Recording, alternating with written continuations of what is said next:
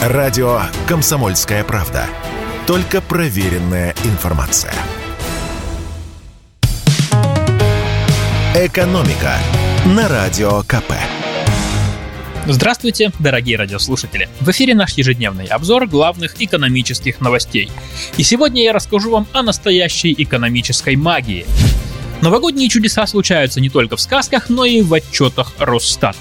Ведомство опубликовало индексы Оливье и селедки под шубой. Эти показатели Росстат высчитывает в конце каждого года. Для этого сравнивает стоимость ингредиентов двух главных блокбастеров праздничного стола в нынешнем и прошлом декабре. И оказалось, что за год два популярных салата... Нет, не подешевели, до такого уровня волшебства наши аналитики пока все-таки не дошли, но подорожали заметно меньше, чем все остальные товары и услуги. Индекс Оливье за год вырос всего на восемь целых пять десятых процента, а индекс селедки под шубой и вовсе на пять целых пять десятых процента. И это при общей инфляции в двенадцать целых пять десятых процента. Теперь стандартная порция оливье на четырех человек обойдется вам в четыреста восемьдесят рублей, а селедка под шубой в двести двадцать четыре рубля. Но если серьезно, то никакого волшебства во всем этом нет. Чтобы понять, почему так случилось, давайте я расскажу вам, как изменились цены на ингредиенты обоих салатов. Я их не буду разделять, просто смешаю все в одну тарелку: свеклу, вареную колбасу, селедку и так далее.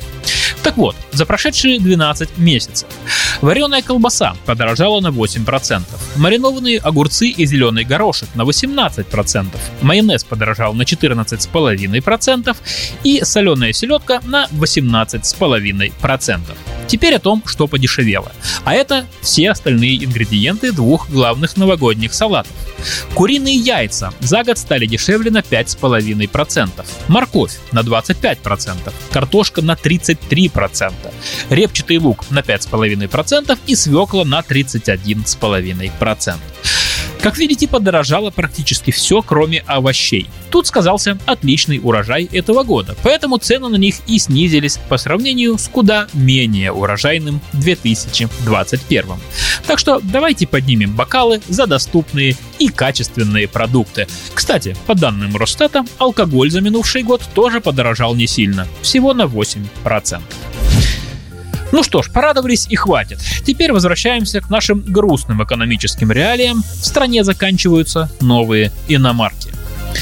По данным Ассоциации российских автомобильных дилеров, новых иномарок на складах осталось не более двадцать-тридцать тысяч. Такое количество раскупят за месяц. Речь идет о машинах европейских, американских, японских и южнокорейских марок. Мы позвонили вице-президенту Национального автомобильного союза Яну Хайцеру с логичным вопросом: насколько все это страшно?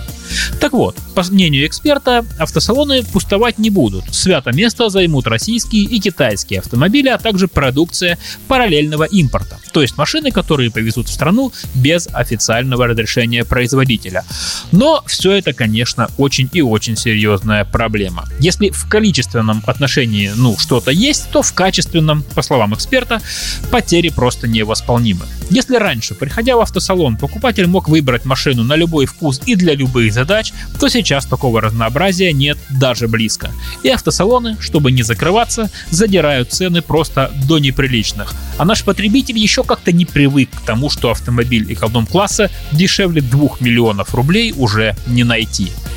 Особенно заметен дефицит качественных недорогих машин. Так что если вам нужна хорошая недорогая иномарка, например, Шкода Октавия, то нужно скорее бежать в автосалон, потому что скоро ее там уже не будет.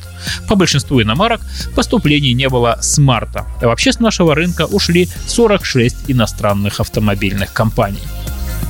Наверное, единственный победитель в данной ситуации – это российский автопром. Если раньше он вчастую проигрывал конкуренцию качественным автомобилям, то теперь конкурентов практически не осталось. АвтоВАЗ уже объявил, что в следующем году выпустит более четыреста тысяч автомобилей, и это очень много.